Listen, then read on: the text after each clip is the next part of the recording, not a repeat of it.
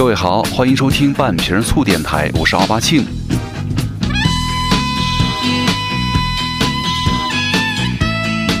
那今天跟大家来聊一个算是有点过气的话题哈，叫做油腻的中年男人啊。其实我觉得现在这个网络真的很有意思，就是如果你有三天不刷微博或者不接触网络的话，你真的会错过很多热搜和和一些很有意思的观点。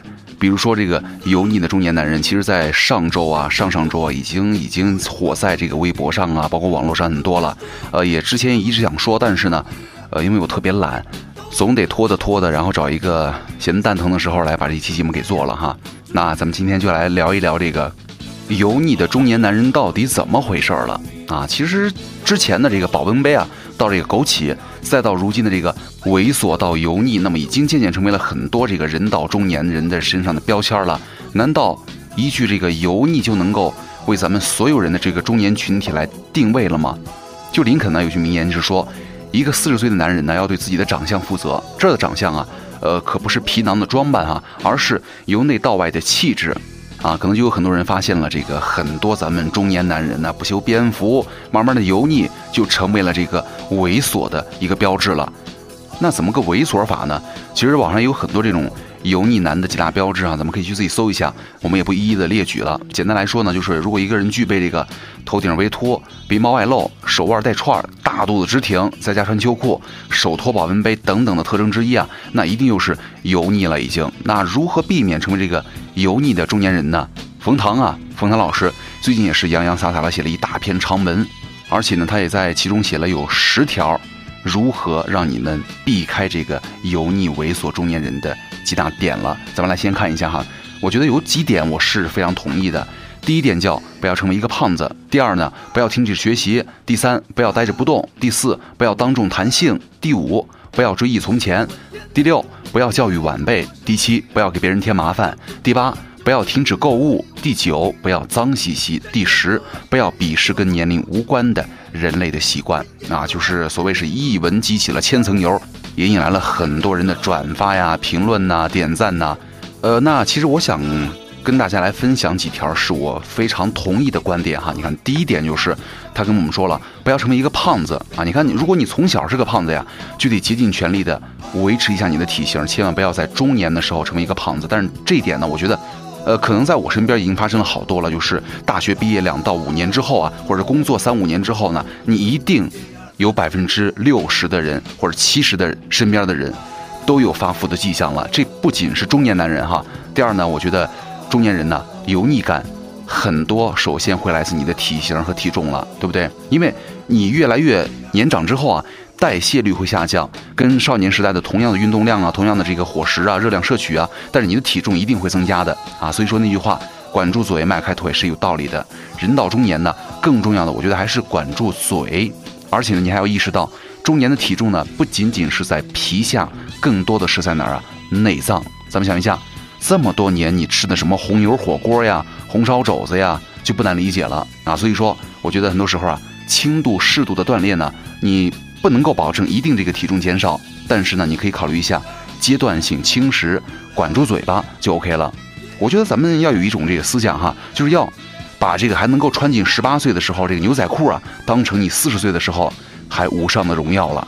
冯唐老师也说了，朝闻道夕可死，朝见肚腩夕可死，一事不扫何以扫天下，一胖不除何以除邪魔呢所以说我觉得咱们嗯，觉得保持体重太难的话，就多想一下咱们周围那些为了那个减轻体重啊，义无反顾、万死不辞的伟大女性同志们吧。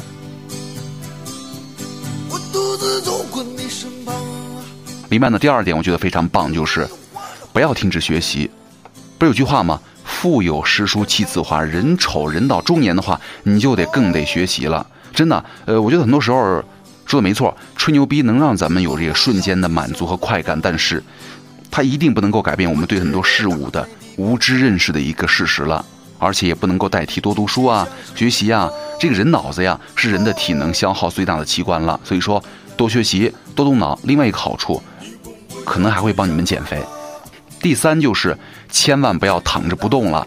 就是这一点，我觉得不仅仅是在这个很多中年男、油腻的中年男身上啊，有很多这个年轻人也是这样。呃，下了班放了学之后呢，你看窝在沙发上看新闻、刷手机，现在酒桌里大谈什么世界大历史、大中国、大复兴，我多牛逼，我开始挣钱了。呃，其实你现在想想，挺有意思的哈。而且还有一部分人就是喜欢这个现在床上翻微博呀、朋友圈啊，不停的刷呀。我觉得这些已经成为了不能够让我们远离的三高了，对不对？这些三高啊，真的不能让我们伟大。而且你像你中年以后，四十岁之后啊，自然规律也能够让我们咱们这个激素水平下降，但是呢，大剂量的运动就可以让我们这个体面的来抵抗这个规律了。而且呢，如果你这个年龄越来越大的话，能让咱们快乐而且合法合规的事儿真的很少了。大剂量的运动，我觉得呃算是剩下不多的一个了吧。所以说我在健身房也好，在去锻炼的路上也好，呃如果身边有这种四五十岁五六十岁的这种大叔还能够坚持而且保持自己的身材还算不错的话，我觉得这个人不管他人品如何哈，他首先是值得我们去尊重的，因为他真的有对自己有要求，所以说这一点也很重要哈，千万不要老是待着不动。第四也 OK， 就是不要脏兮兮的，对不对？少年时代啊脏是不羁，但中年时代呢脏是真的脏啊。而且我觉得有些时候也是定期修剪一下你身上的这种毛发吧，对不对？这种小的细节啊还是要好好的注意一下了，这也是让我们远离什么油腻的猥琐的中年男性的一个小小的tips 了啊。第五个我觉得很很同意的就是、呃、你千万不要鄙视跟年龄无关人的人类习惯了。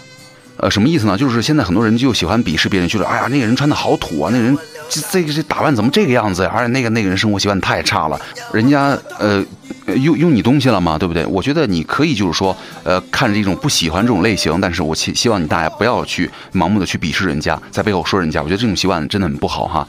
所以说有几点还是很客观的，对不对？但是这儿又有一个问题了，就是以上种种的中年男的油腻，其实本来不是那样吗？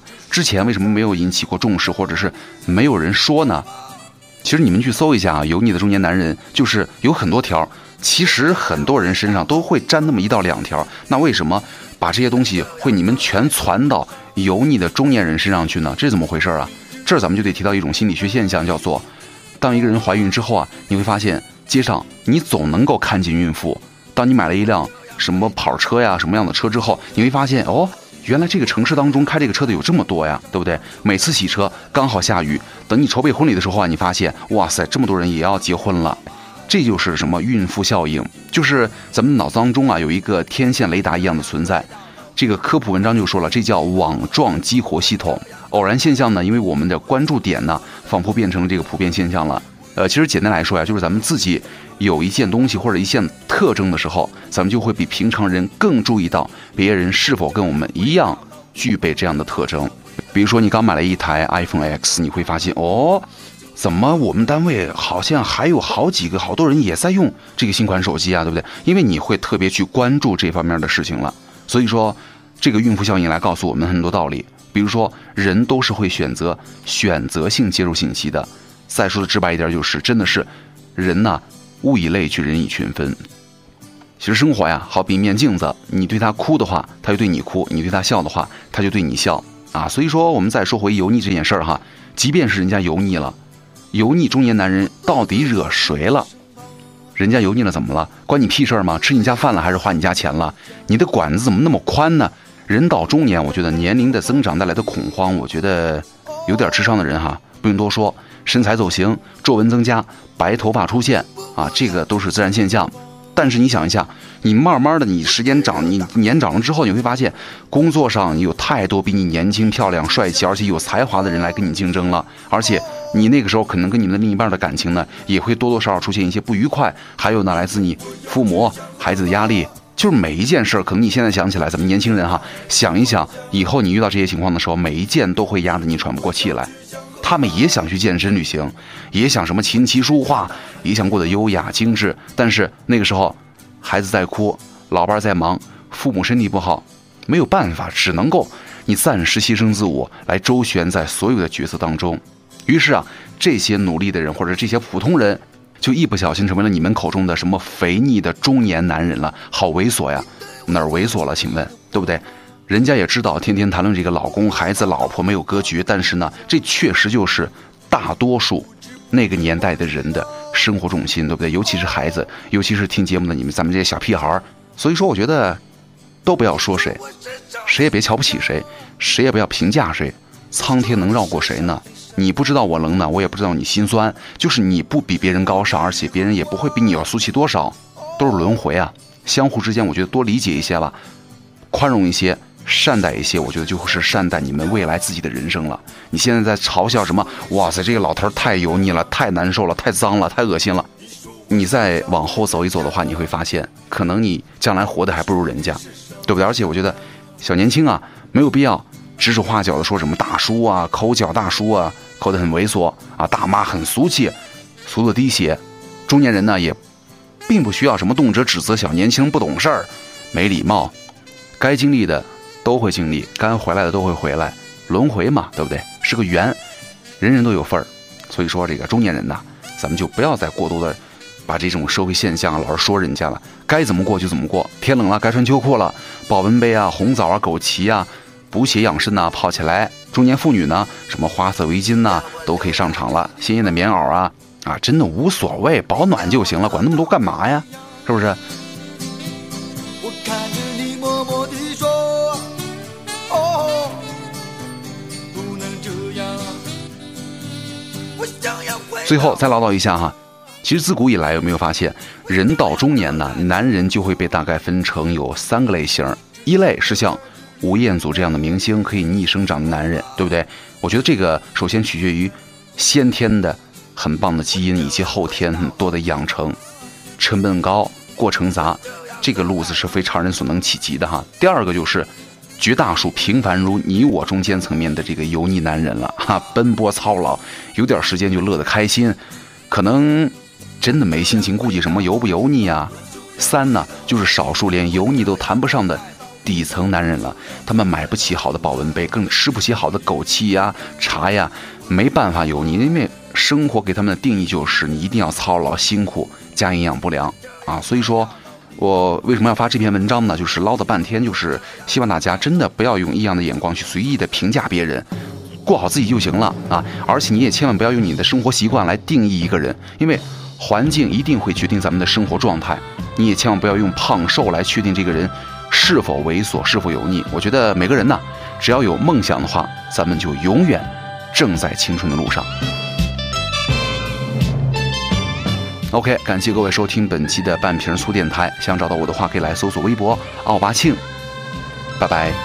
一时失志不免怨叹，一时落魄不免胆寒，哪通失去希望？每日醉茫茫，无魂有体，亲像稻草人。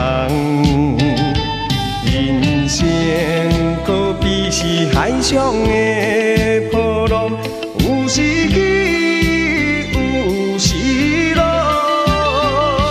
照起工来行，三分天注定，七分靠打拼，爱拼才会赢。一时失志不免怨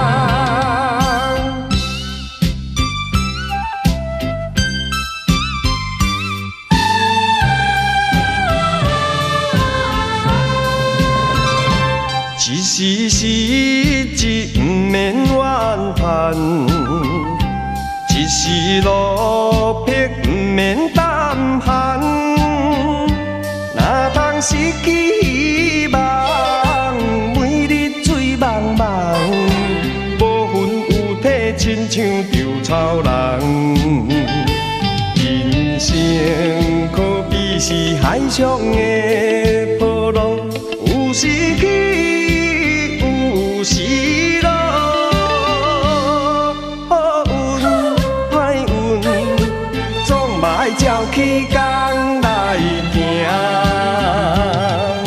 三分天注定，七分靠打拼，爱拼才会赢。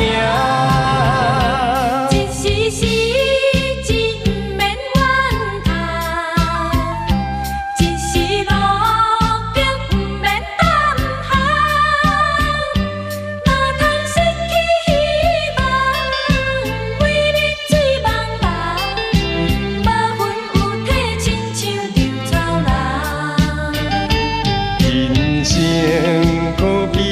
海上的波浪，有时起，有时落，好运歹运，总嘛爱照起工来行。三分天注定，七分靠。